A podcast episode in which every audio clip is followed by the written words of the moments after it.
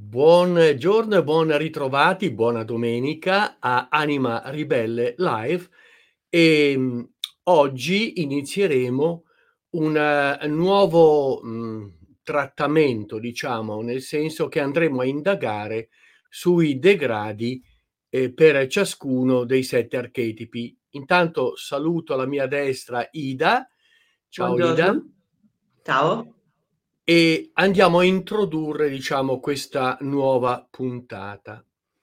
Allora, innanzitutto andiamo a vedere, eccola qua, la tabella, la scheda con, ehm, lo vedete, i, ehm, 7 archetipi: volontà, amore, intelligenza, armonia, conoscenza, ideale, ordine, con i loro simboli e poi oggi andremo a trattare proprio del simbolo della freccia rossa verso l'alto, che è il simbolo della volontà, direzione.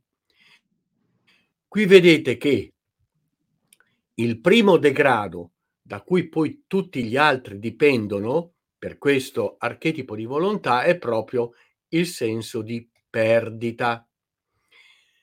Naturalmente poi vediamo che abbiamo fatto un elenco di come si può esprimere questo senso di perdita attraverso lo smarrimento, le omissioni, l'impotenza, la rinuncia, il perfezionismo, il dogmatismo, la superbia, la prepotenza, l'orgoglio, la sfiducia, la paura, l'intransigenza, la tirannia, il vittimismo, la sottomissione, la sospettosità, la confusione e infine il disorientamento. Ma sono sicuro che se andassimo ad approfondire ne troveremo anche altri, no? E man mano che li troviamo li aggiungiamo, diciamo, a questo elenco. A che cosa serve fare gli elenchi? Serve a darci un metodo di indagine. È molto importante, gli schemi, gli elenchi servono proprio a questo. Anche se lo schema è sempre in qualche modo limitante proprio perché è un, uno schema, però ci dà immediatamente la raffigurazione plastica di ciò a cui noi stiamo eh, andando a stiamo entrando, stiamo andando ad indagare. Ci aiutano sempre gli schemi a chiarirci la struttura di qualsiasi aspetto entro il quale noi voglia, vogliamo indagare. Quindi, cara Ida, entriamo in questo degrado dell'archetipo di volontà con il, la nota, il degrado principale che è quello della perdita, che puoi assumere, come abbiamo visto, tante sfumature. Ma la perdita, che cos'è per te? Allora, quando penso al degrado di volontà, la perdita si esprime come un una perdita di senso della della vita in qualche modo, un uno smarrimento della strada sostanzialmente. Ehm, un uhm, non avere ben chiaro, uhm, lo scopo della propria vita e quindi non sapere nemmeno come ehm come raggiungerlo, come metterlo in, in atto. Lo smarrimento sì, come indirizzarla. Esatto. Lo smarrimento mi fa pensare... Quindi nella perdita, eh, prova a pensare, Ida, no? la mancanza di direzione. Ecco, questa è, è la perdita della volontà. Perché in qualche modo crea dei blocchi nell'agire sostanzialmente, quando noi non, oppure quando noi facciamo e nella nostra vita ci manifestiamo pensando al senso del, del dovere, no? senza avere un, un, um, chiaro una nostra strada, qual è, il, qual è ciò che ci va a stare bene. Quando noi abbiamo eh, chiara la meta che ci riguarda in qualche, in qualche modo, anche mettendo un passo dopo l'altro, noi capiamo di essere in armonia con, quel, con quella strada proprio perché nell'andare avanti verso la nostra meta eh, proviamo un senso di realizzazione e di soddisfazione. In questo caso parliamo del, della volontà. La volontà ci sostiene solo nel momento in cui noi siamo sicuri rispetto a quello che, a quello che andiamo a fare. Eh, queste parole che fanno parte di questo schema sono molto importanti perché eh, non sempre nella nostra vita noi eh, sappiamo qual è il problema, intorno a, che, a quale perno ruota il problema che, ehm, che affligge la nostra vita. Quindi sono parole che ci servono di anche, anche lì, di orientamento. Che cosa ho bisogno di rafforzare dentro di me? Non è assolutamente scontato che si capisca qual è l'elemento che si ha bisogno di rafforzare. Eh, perciò partiamo con queste parole che fanno parte di questo elenco. Eh, in qualche modo le, le, parole escono fuori anche quando noi parliamo agli altri dei nostri problemi. Quindi certo. porre l'attenzione su che cosa diciamo e quali termini usiamo nel, nella, nella misura in cui abbiamo un elenco eh, ci consente di focalizzare il problema da risolvere, o meglio, lo chiamiamo problema, si può anche parlare di opportunità, ma l'opportunità è per comprendere che si tratta di un'opportunità e non di qualcosa che ci blocca e che, e che sembra insormontabile, è proprio con vederla questa questo, quest opportunità, questo uh, riuscire a cogliere uh, la difficoltà per quello che è. E queste parole sono un orientamento. Sì. Nel caso della volontà... Brava, sono proprio come le parole chiave.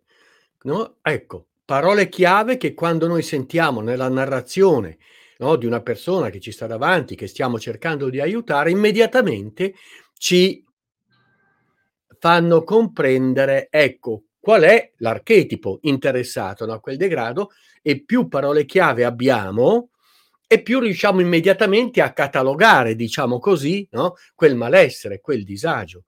Quindi sì. è importante. Oggi vedremo anche eh, una per una, abbastanza velocemente, no? tutte queste parole chiavi e, e vedremo anche il loro contrario, cioè a cosa bisogna, come bisogna elevare in frequenza quel degrado affinché rispecchi poi l'archetipo L'archetipo è sempre quello di volontà in tutte le sue espressioni.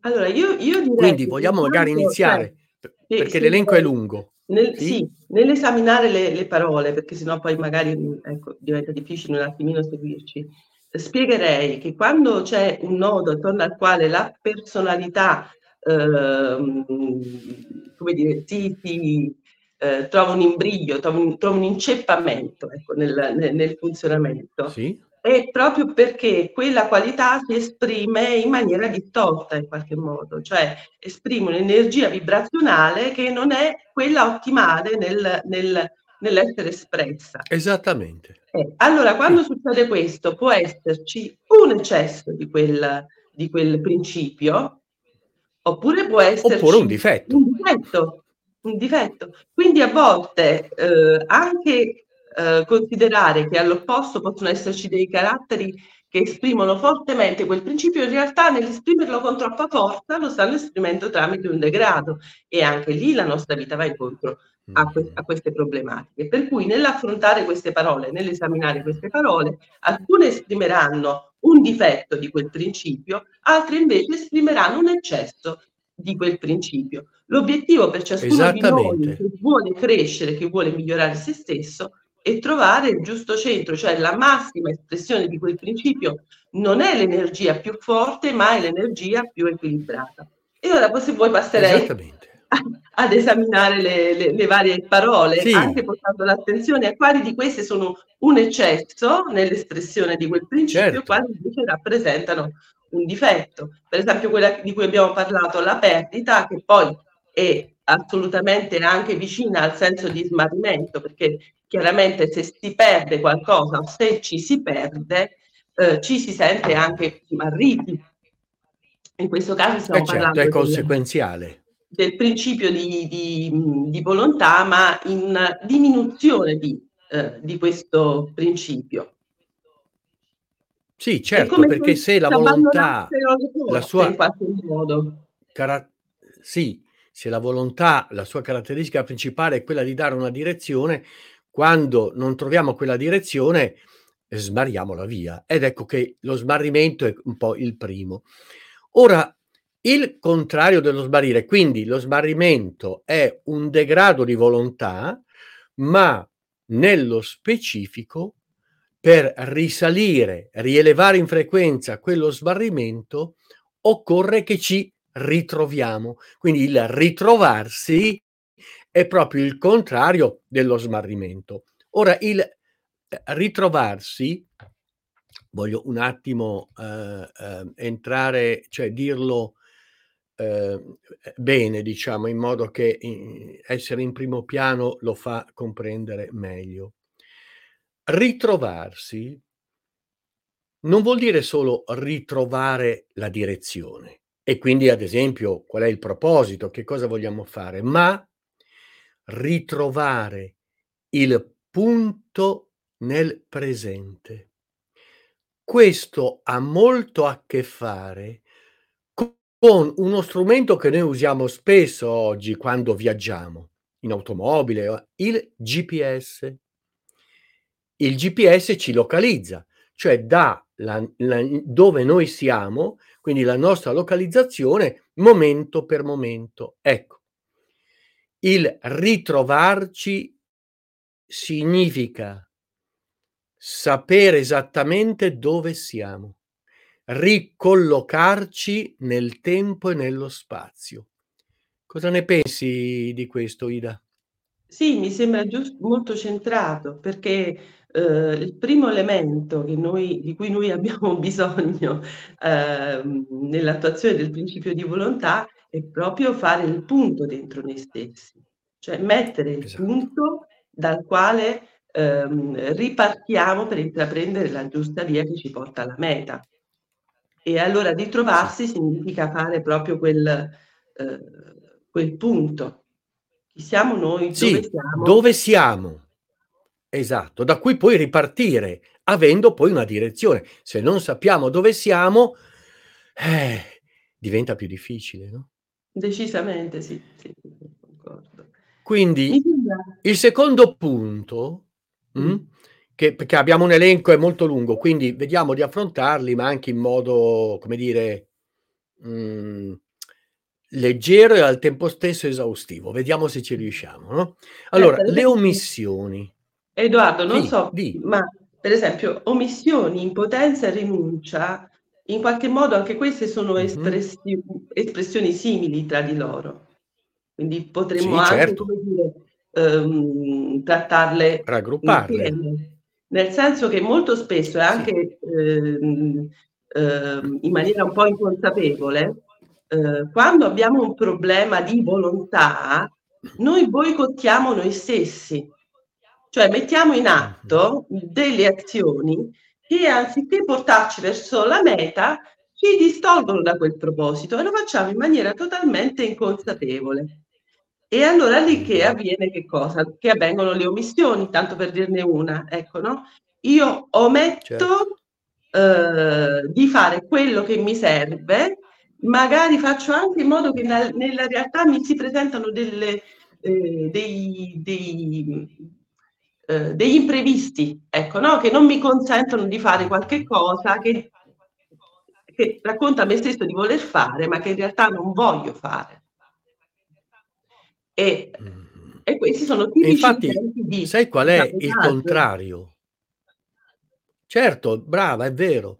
E il contrario dell'omettere è l'integrare.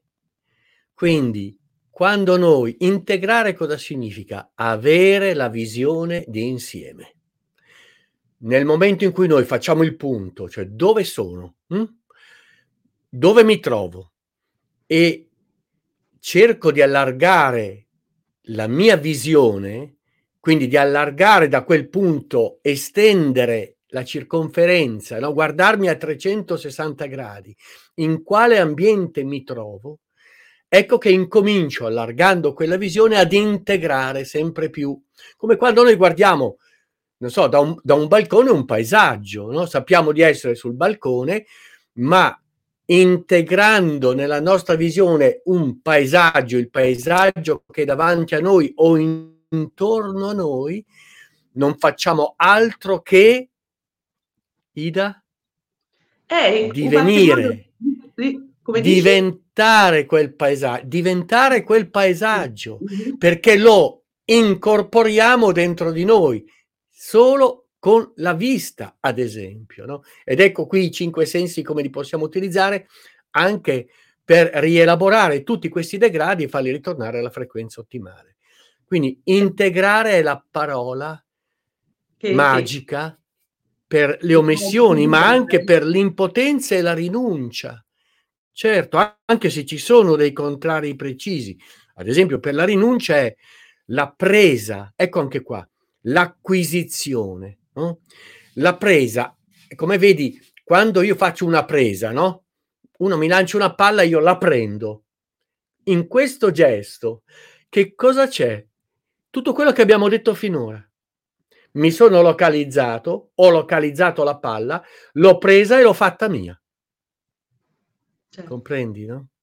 Sì, sì, sì. Dunque... In realtà ecco, anche, anche la rinuncia, no? il non prendere qualcosa che evidentemente se, se, eh, se, si tratta di una rinuncia ci appartiene, è, un certo. senso di, è una rinuncia alla responsabilità di noi stessi, perché nell'atto di volontà che cosa c'è se non, pre, non, se non una presa in carico di noi stessi, se non, una, certo. se non una, una responsabilità di noi stessi?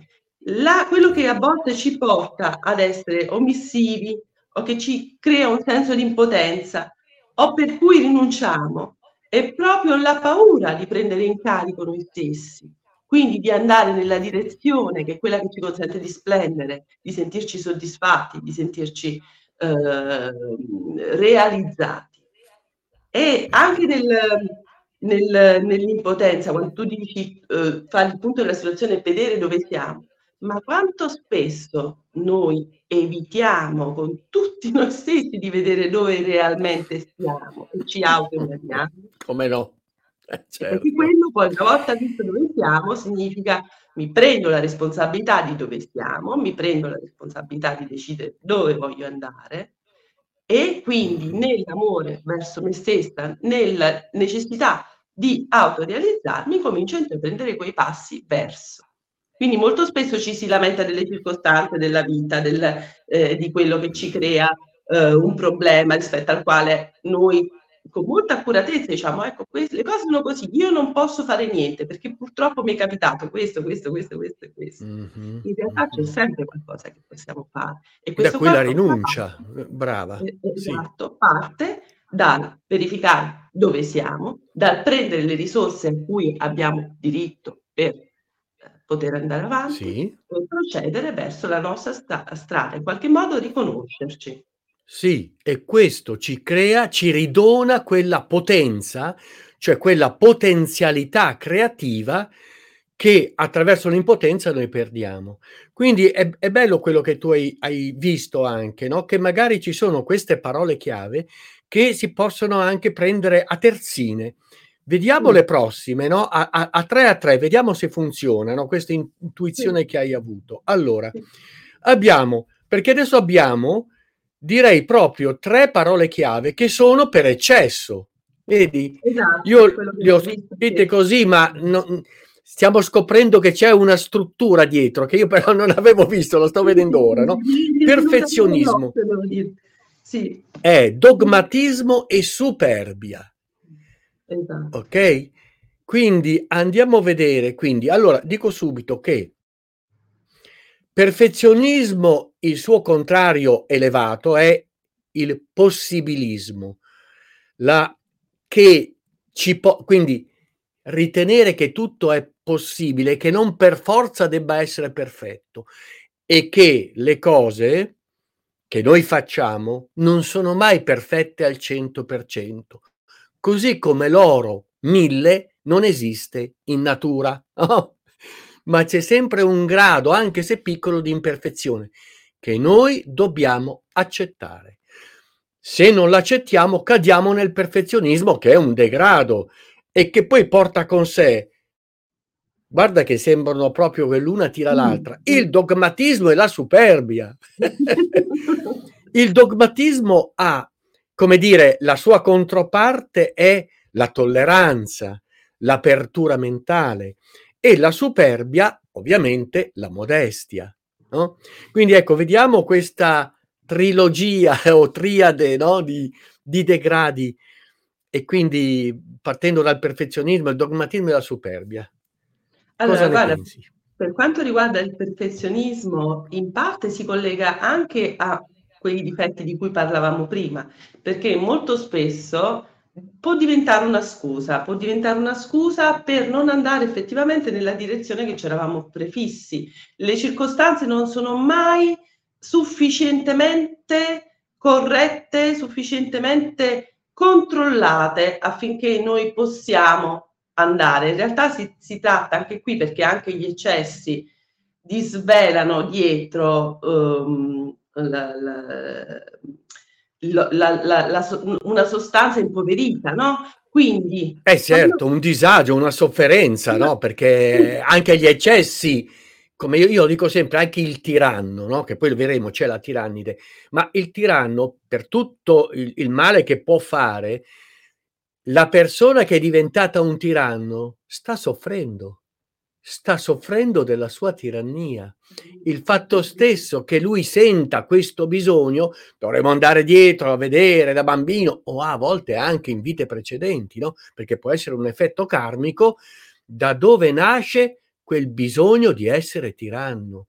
E quindi, sia per eccesso che per difetto, tutti i degradi ci fanno soffrire. Ecco, questo è importante che lo comprendiamo. No? Di, di, fatto una persona perfezionista eh, in qualche modo rimane bloccata, non avanza anche lì eh lungo la via della volontà, perché, le, eh sì. come dicevo, è eh, una sorta di ossessività che ci porta in realtà ad autosabotarci anche quella, cioè a bloccarci in, in nel desiderio di, eh, di perfezionare e, da, e, e, a non partire mai in realtà.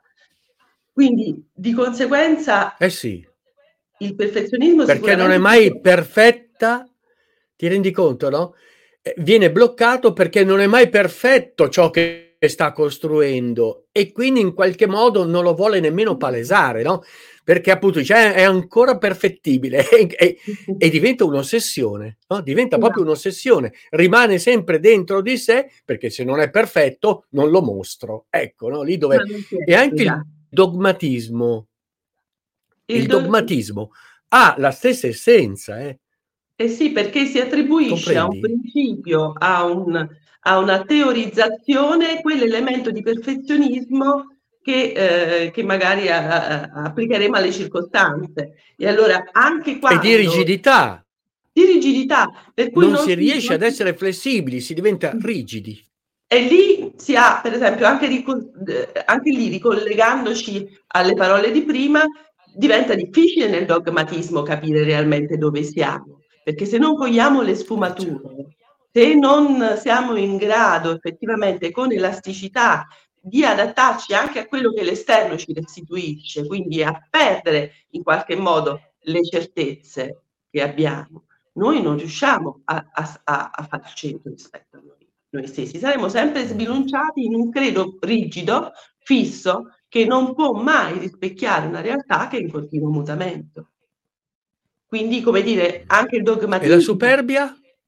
E la, e la, superbia quando poi si fa del, come dire, si ha l'idea, è, la superbia è una forma di separazione rispetto al, agli altri, no? Anche lì, quando si pensa di avere certo. tutte le chiavi eh, solo unicamente di, di essere depositari, tra virgolette, eh. della, della, verità, della conoscenza, eh, della giusta soluzione, in qualche modo si perde una risorsa fondamentale che è quella di fare sinergia di sfruttare gli aiuti che ci vengono dall'esterno, proprio perché nessuno di noi può pensare di eh, bastare a se stesso e eh, di essere completo, ma eh, come dire, vedere anche comprendere i nostri limiti e sfruttare quello degli altri, sfruttare, sfruttare dico in senso buono, nel senso cooperare, no? Mettere a frutto, mettere, a frutto, sì. Ehm, l'aiuto degli altri significa un attimino anche essere consci, se, e torniamo sempre là a capire chi siamo e dove siamo, eh, del, dei nostri confini e, e, però di quanto eh, invece utilizzando il punto di vista di un altro si può, ci si può realizzare. Cioè l'altro può essere eh, un, un, nuovo punto di vista per aiutarci a capire chi siamo, dove siamo e, e ci può dare una mano con le sue risorse. Se siamo barocca, ba, ba, dietro la, l'idea che, che, penso, che siamo dietro la nostra superbia. proprio che, che la superbia abbia proprio a che fare con, con quel sentirci troppo potenti e quindi dall'impotenza all'eccesso di potenza e, e lì scatta la superbia. Vogliamo vedere i prossimi tre perché ce ne sono ancora diversi. Prepotenza, orgoglio e poi c'è la sfiducia. La prepotenza, il suo eh, contrario, è la mitezza e la mansuetudine, come è facile comprendere. L'orgoglio è l'umiltà e la sfiducia, beh, è la fiducia e anche la fede. Quindi, eh, vedendo questi tre aspetti insieme, eh, il prepotente è una sfumatura della superbia. Il, Guarda, il Edoardo, prepotente, sì, vuole. Vedrei più una doppia... Um, eh, una doppia, un, una coppia di parole, cioè nel senso che eh, prepotenza e orgoglio. E orgoglio, sì. Questa, mentre sfiducia e paura hanno delle, dei punti di contatto tra di loro. Sì, sì, Quindi potremmo sì. esaminarle in coppia in realtà. Um, Va benissimo. Se, se, se, se, lo ritieni anche tu, insomma. Ma sì, l'orgo- l'orgoglio nasce dalla prepotenza, è chiaro, no? Perché uno si sente un dio e a quel punto diventa, è orgoglioso di sentirsi Dio, ecco, no? Come lo possiamo spiegare in modo molto semplice. Quindi l'umiltà significa rendersi conto che noi, prima di tutto, non siamo mai indispensabili, mai perché nel momento in cui veniamo a mancare veniamo sostituiti immediatamente, no? in qualche modo. E secondo, che quella uh, prepotenza e quindi l'umiltà, che cos'è? Per elevare la prepotenza e anche l'orgoglio, è il sapere esattamente chi siamo. Mm Umo humilis deriva da humus, quindi da terra, no? Però l'humus è la terra fertile. E dunque l'umiltà, essere umili significa sapere bene quello che noi siamo, le nostre capacità, ma non aver bisogno di mostrarle a pie sospinto. Ecco. E questo ci aiuta veramente a riequilibrare sia la prepotenza che l'orgoglio. Cosa ne Guarda, pensi? È molto interessante quello che hai detto perché eh, probabilmente eh, c'è una confusione in relazione all'umiltà, cioè si percepisce la persona umile come una persona che in qualche modo si sottomette al, agli altri o che si sente sminuita rispetto agli altri per cui fa un passo indietro. In realtà Dopo c'è la sottomissione eh, e vedremo che è diverso, in effetti, sì. sì. Però nel, nell'idea c'è una persona umile, no? come dire, una persona che non ha molto da, da, da, da offrire o che in qualche modo si sminuisce. In realtà eh, è, è, è, è, veramente molto bello osservare, cioè quel, le, le, il suggerimento che hai dato, cioè il, il fatto che in realtà la persona umile è tale semplicemente perché non ostenta è ben diverso che dire la persona umile non è consapevole pro- del proprio valore, della propria qualità. Perché la differenza è proprio questa, è proprio la consapevolezza che genera il fatto di non avere bisogno di ostentare nulla. Quando una persona ostenta molto di sé, in realtà sta cercando di convincere qualcuno del proprio valore. Ora, se quella persona sapesse, fosse ferma nel proprio valore, non avrebbe bisogno di convincere proprio nessuno. Siamo veramente negli anni del, del, dell'ostentazione, eh? cioè è una fragilità anche, eh, come dire, no? uno la può anche semplicemente vedere come una fragilità e in qualche modo provare eh, compassione no? per chi ha un bisogno eccessivo di ostentare.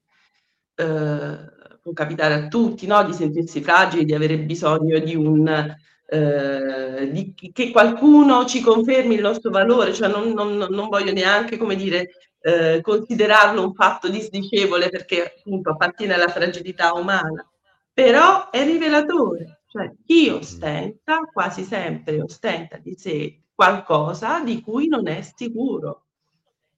E quindi sì. riportandolo come sempre su di noi, è più opportuno osservare cos'è che di noi facciamo ostentazione, dov'è di, il, il, valore di cui, che ci deve sempre essere rimandato da qualcun altro e che non sentiamo, di cui non sentiamo l'appartenenza. Uh, è un buon elemento di osservazione quello che, che, che hai dato. Certo. E per quanto riguarda la prepotenza, Voi... io direi che la prepotenza è una forma di invasione dello spazio altrui. È proprio un disequilibrio dovuto al, all'ego, all'egotismo, così come anche un, un eccesso di orgoglio, no? Quando uh, siamo nell'orgoglio ci sembra sempre che gli altri ci debbano qualche cosa, che il riconoscimento sia scontato, che uh, quindi uh, mettere in secondo piano l'altro nella, in una rappresentazione che noi abbiamo di, se, di noi stessi che va a coprire l'altro. E quando noi copriamo le persone che ci stanno di fronte, quando noi abbiamo bisogno di invadere lo spazio di chi ci sta di fronte, in realtà perché riteniamo di non averne a sufficienza. Eh Quindi e siamo, e siamo sempre lì nel bisogno di vedere chi siamo e dove siamo una, in una erronea rappresentazione di quello che siamo e di dove siamo. Quindi sì, riportarci all'equilibrio e osservare nelle nostre dinamiche eh, che tipo di, eh, di, relazione, quanto spazio prendiamo agli altri, quanto, quanta presunzione anche no? nel, nel, eh, nell'arrogarci il, il, il, nel, nel, nel sentirsi al centro del... Il diritto di prendere lo spazio, certo, sì. È Probabilmente, guarda, anche nella storia personale di chi è prepotente c'è una mm. privazione di spazio. Di giusto, mm-hmm. di giusto, Penso proprio eh, di sì, cara. Rispetto dei confini personali, ecco. Sai, Ida, vedo che prendendo i prossimi che arrivano, i prossimi degradi a coppie, penso che ci troviamo. No? I primi erano triadi e adesso vedo che funzionano, dato una, una veloce occhiata che funzionano molto a coppie. Infatti la prossima coppia è la sfiducia e la paura. Allora, sfiducia e paura. Abbiamo una matrice comune. Ovviamente il contrario della sfiducia è la fiducia, è la fede, ma il contrario della paura. Che cos'è? Molti pensano il coraggio, ebbene non è proprio il coraggio. Il contrario della paura è la fermezza e la certezza. Anche qui la paura ci paralizza e non ci fa comprendere dove siamo, che cosa sta succedendo intorno a noi. La fermezza e la certezza di dove noi siamo e quindi anche il calcolare, cioè misurare subito la situazione in cui siamo, ci fa uscire dalla paura e ci promuove la giusta azione. Questo è importante, eh? le, le vediamo a coppie e ci fanno, ci danno subito no? la resa plastica no?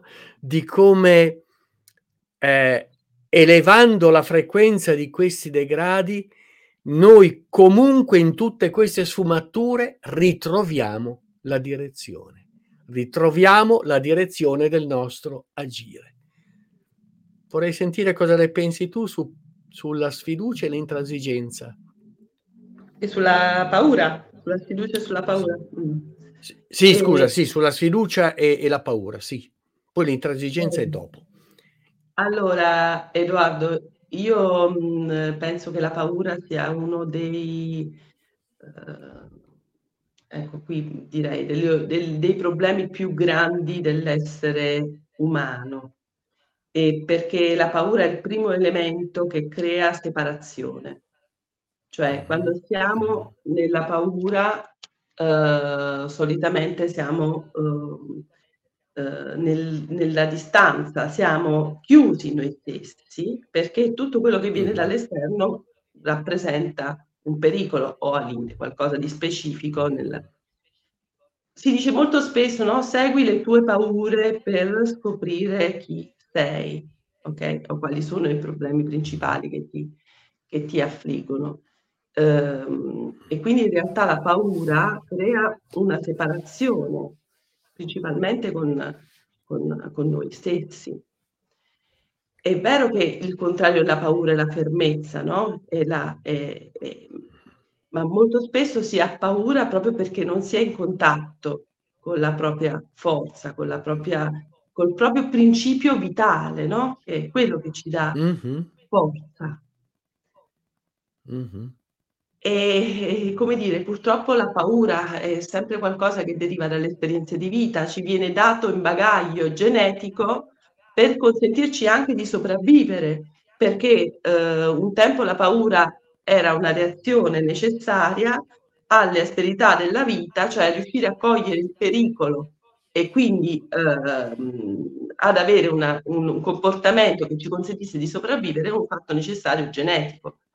Ma la paura oggi in cui le, le, nostre aspettative di vita sono diventate molto eh, più sicure rispetto a quelle che erano in passato, è diventata una palla al piede enorme, enorme. Mm. Cioè è, è, è, effettivamente quello che ci trattiene forse più di tutto dall'essere, dal, dall'entrare in contatto con quello che noi siamo, perché se crea separazione rispetto agli altri, sì. crea separazione anche all'interno di noi. Sì. Nella paura perdiamo... Sai che penso?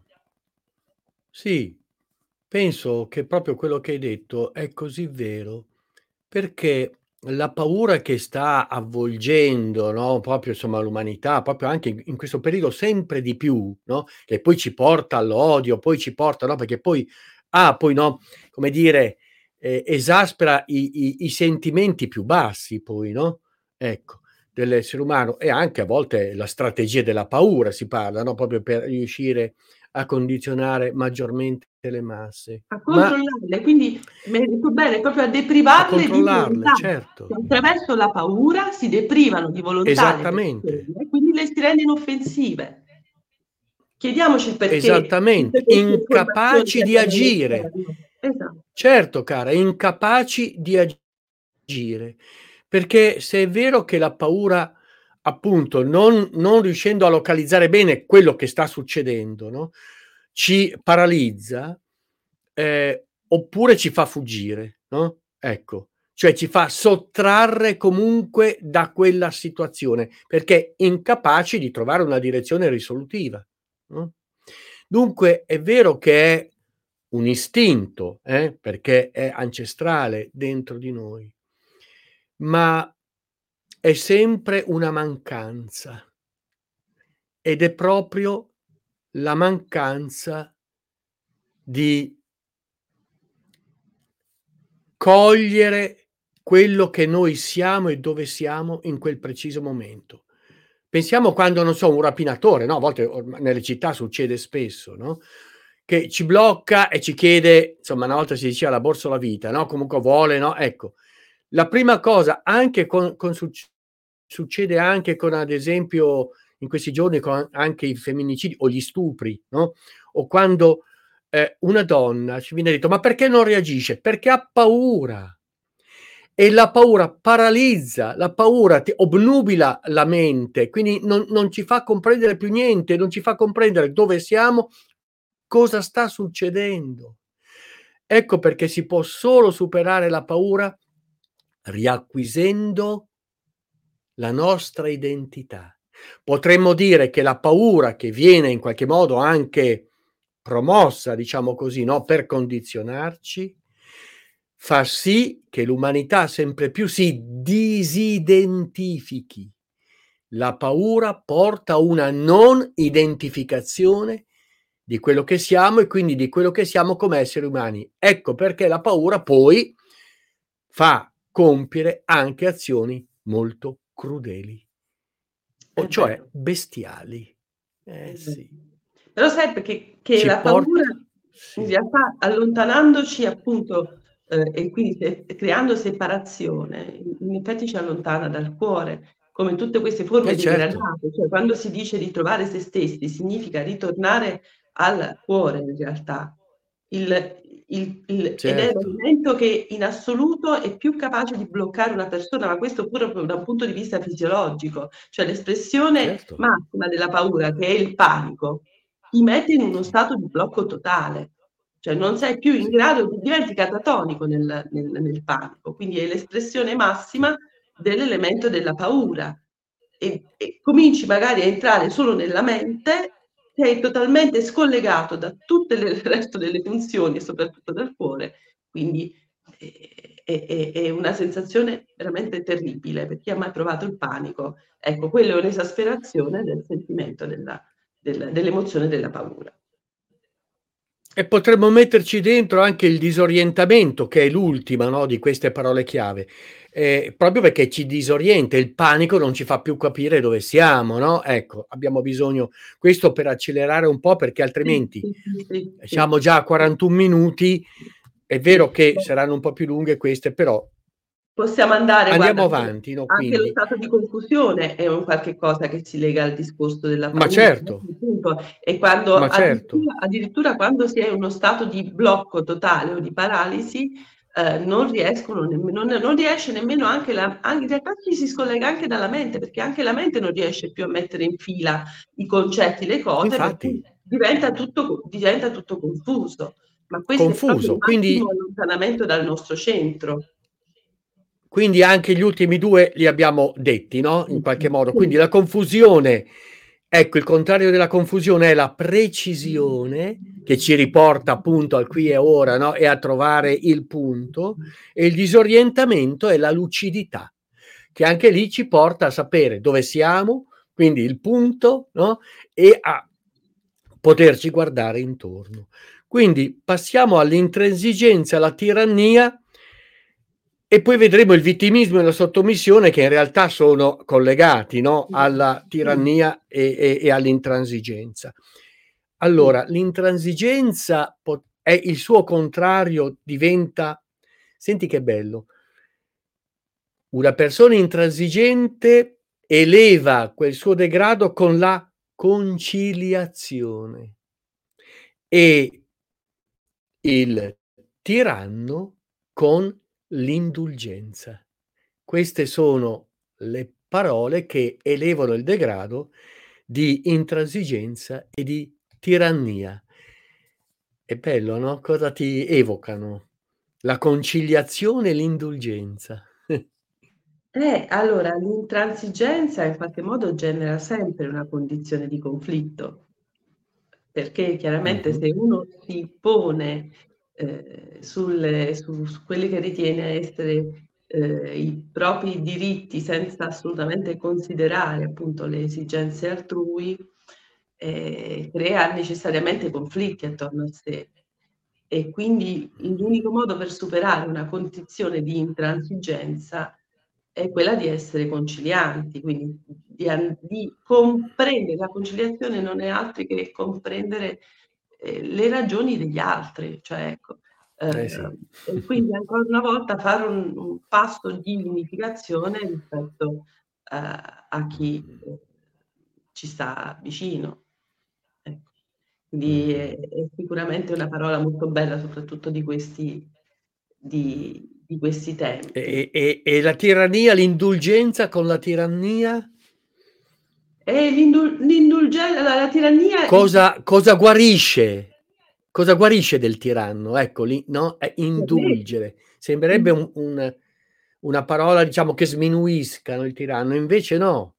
no è, il tiranno, è quando è indulgente, diventa, ad esempio, pensiamo a un re, no? Anche un dittatore diventa illuminato, quando è indulgente. No?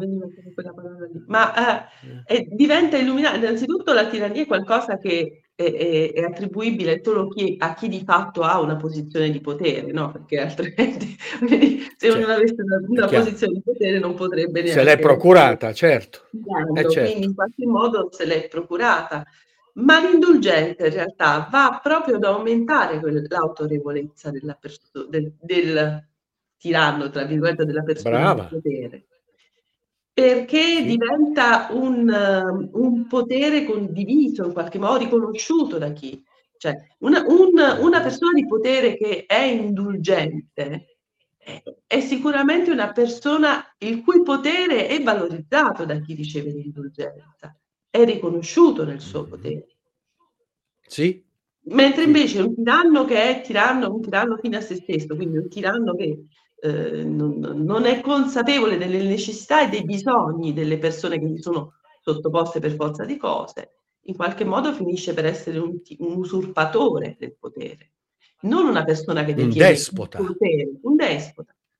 Quindi eh qualcuno eh che prima o poi quel potere lo perderà, perché poi il potere lo fanno le, mm-hmm. le folle. Tanto è vero che anche eh, oggi, tra virgolette, la detenzione del potere è una detenzione ambigua, ok? Non c'è un tiranno eh, che eh, tira le file del potere, ma in realtà, eh, come dire, è come se fossimo sottoposti a una serie di piccole tirannie ehm, e totteci col nostro consenso, quindi nell'ambiguità.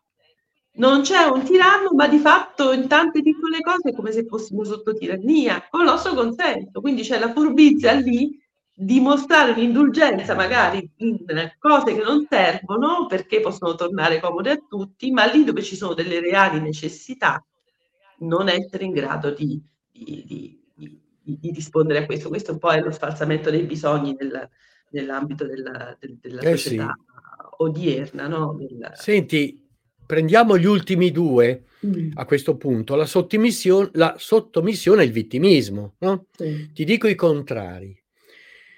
Allora, vittimismo, senti il contrario. Sono andato a prenderli eh, sul dizionario, quindi ho voluto ve- fare anche una verifica, eh? No, perché a volte non combaciavano con la mia idea, no? Del contrario, e quindi ho fatto un aggiustamento. Ma in questo caso il vittimismo si supera attraverso la soddisfazione. La persona soddisfatta di sé, di come vanno la sua vita, le sue cose, non potrà mai essere vittima di qualcuno. Dobbiamo meditarci su questo, eh? perché quella essere soddisfatto ci riempie di forza, no? E quando una persona è forte non potrà mai essere vittima e nessuno potrà mai sottometterla. E quindi andiamo anche alla sottomissione, che invece il contrario della sottomissione è la indipendenza e l'autonomia e ovviamente soddisfazione, indipendenza e autonomia no? producono, è eh certo, a braccetto un'elevazione, no? Vedi? Come... Certo. Quindi? Allora, guarda, io trovo molto interessante questo, questo spunto che hai dato. E in realtà che cosa ci dice questo? Che eh, quando c'è una condizione di vittimismo, innanzitutto c'è un ruolo che noi stiamo riconoscendo a noi stessi e riconoscerci un ruolo significa sempre ingabbiarci in un ruolo.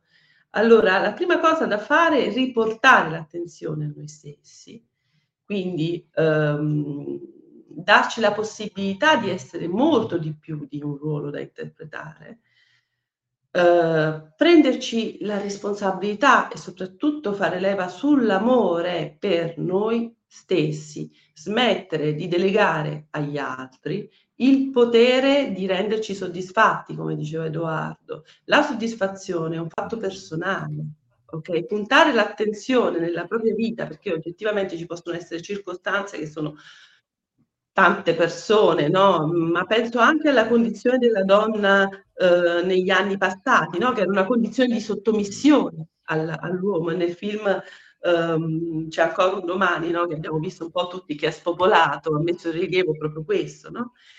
La bellezza del personaggio in quel film, um, interpretato dalla Cortellesi, è proprio il fatto che questa donna fa leva su quello che ha. Quindi si riporta a uno stato di soddisfazione attraverso i pochi elementi felici nella sua vita. Ma qual è il trucco? Puntare l'attenzione su quelle piccole cose quotidiane che generano dentro di noi uno stato di soddisfazione. E rispetto a quelle piccole cose, perché secondo me questo cominciare a provare gratitudine o riconoscimento di noi stessi, nella capacità di godere di quello che abbiamo. Allora, questo ci rende protagonisti. Nella misura in cui noi diventiamo protagonisti e responsabili della nostra vita, noi non, è impossibile essere sottomessi a che sia o essere eh, o considerarsi vittime. Okay? Quindi si riparte da un ruolo, come sempre, di centratura, eh, di attenzione verso le cose belle e le cose belle a volte sono piccolissime cose, se proprio vediamo tutto nero, abbiamo un momento di, eh, di depressione, no? che può capitare, che, che, spegne proprio l'entusiasmo, che spegne la capacità di vedere le cose belle nella nostra vita. Io suggerisco un esercizio, anche questo sono esercizi che prendono 5 minuti e che però possono essere fatti tutti i giorni in grado di risollevarci da uno stato rispetto a quando noi cominciamo a percepirci vittime o, o sottomesse. Di, è molto difficile che qualcosa dentro di noi si attivi da solo per riportarci certo. fuori da questo. Quindi ci vuole un, quel piccolo... Dacci l'esercizio. Allora, l'esercizio mm. consiste nello scrivere per 5 minuti tutte le piccole cose di cui essere soddisfatti e grati nella vita che siano il fatto di avere il cibo tutti i giorni o di avere, che ne so, il panettiere quando andiamo a comprare il pane ci sorride, qualunque, qualunque cosa sia una scintilla o venga percepito come una scintilla di bene, di buono nella, nella nostra vita. Scrivere per 5 minuti tutto quello che ce ne verrà una, e all'inizio è una, il giorno dopo in quei 5 minuti magari se ne aggiungerà un'altra, perché ci porta a prestare attenzione a tutto quello che di positivo e di buono c'è nella nostra vita e a quindi anche correggere una forma di pensiero che può essere ossessiva in senso negativo, cioè che ci porta a vedere e a cogliere tutti i particolari che ci fanno sentire vittime, sottomessi, incapaci di, eh, di, di, di fare un passo, incapaci di prendere eh, una direzione. A volte è necessario rivolgersi agli amici, eh, anche a volte, no? per, per dire, dammi un consiglio perché in uno stato in cui viene meno la volontà, in uno stato in cui noi siamo in una condizione difficile, eh, proprio perché ci sono anche tutti questi elementi, la confusione, il disorientamento, la sfiducia, chiedere a qualcuno, una persona che si considera in grado di darci anche un elemento di valutazione in positivo di noi stessi, e che ci dia un consiglio può essere anche un'altra soluzione. Però l'esercizio dei 5 minuti secondo me è un buon esercizio perché fatto nella quotidianità e tutti i giorni, quantomeno consente di convogliare l'attenzione in una direzione di positività che è l'unica che ci consente di uscire da un, un'idea preconcetta di un ruolo che abbiamo. Senti cara, abbiamo un ultimo, c'è rimasto, che mhmm, a questo punto siamo a 53, quindi va bene. sì, ma va bene, che è la sospettosità.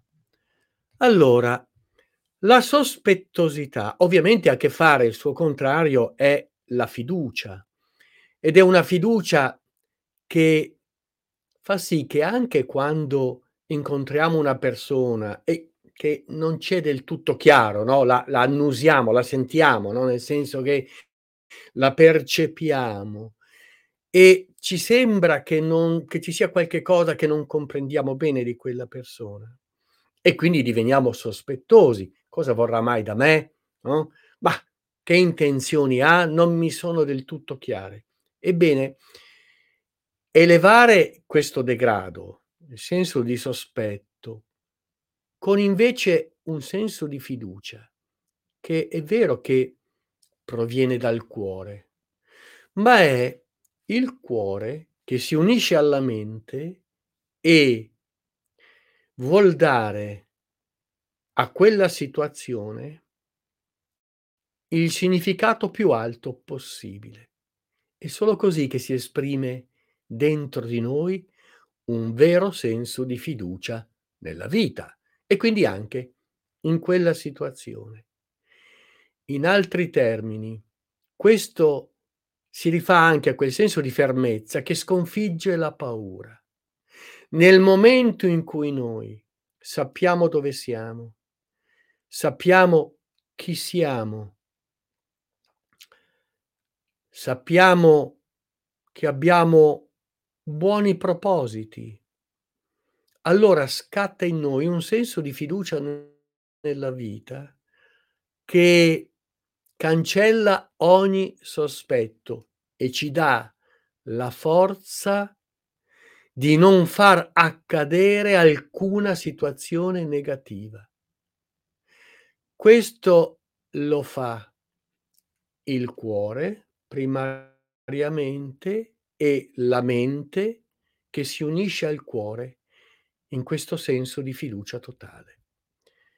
Ecco,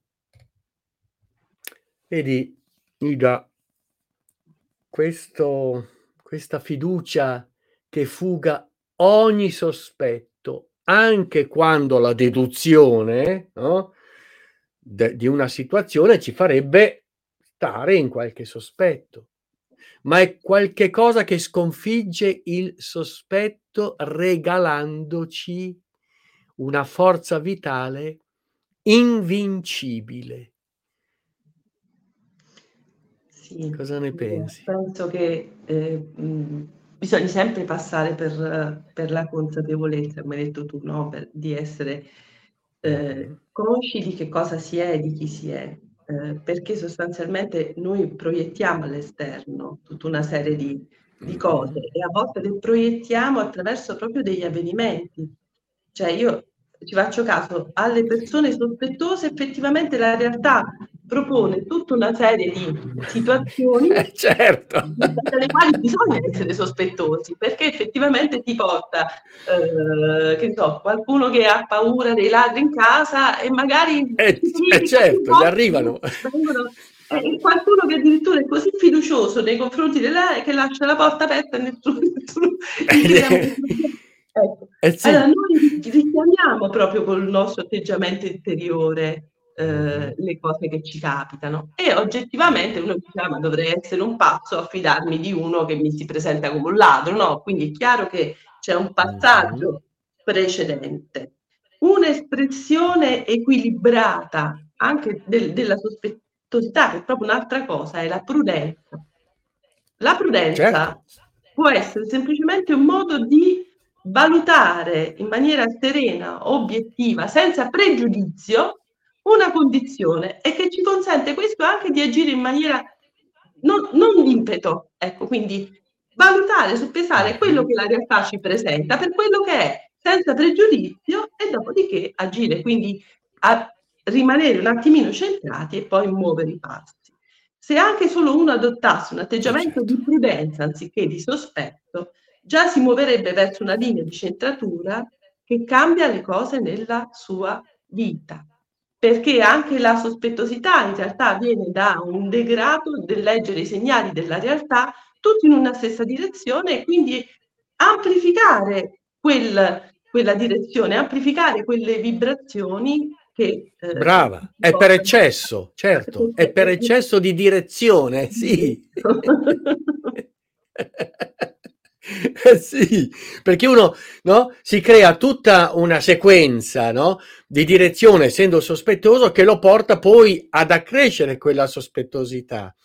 Ed ecco perché la legge di attrazione funziona in questo modo, per similia. Quindi è chiaro, il sospettoso attrae situazioni sempre più sospettose, sempre più di sospetto. Invece il fiducioso attrae situazioni in cui la fiducia regna sovrana. Ecco, no? Questo cosa significa? Il proiettare, no? Con cuore e mente quello che noi vogliamo nel nostro futuro, perché poi è questo, no? Un attimo dopo è il nostro futuro, no? Attimo dopo attimo. Bene, cara, sai che siamo a 59-55 secondi. Quindi direi che è stato un bellissimo excursus, no? una bellissima indagine e quindi rinnoviamo il nostro appuntamento con questo eh, approfondimento sui degradi, no? con questa nostra tabella, alla prossima domenica, sperando che siate sempre più numerosi o che comunque poi guardiate la registrazione se non sarete nella nostra live. Ti ringrazio Ida e Grazie. quindi rinnoviamo l'appuntamento alla prossima domenica. Ciao a tutti. Ciao.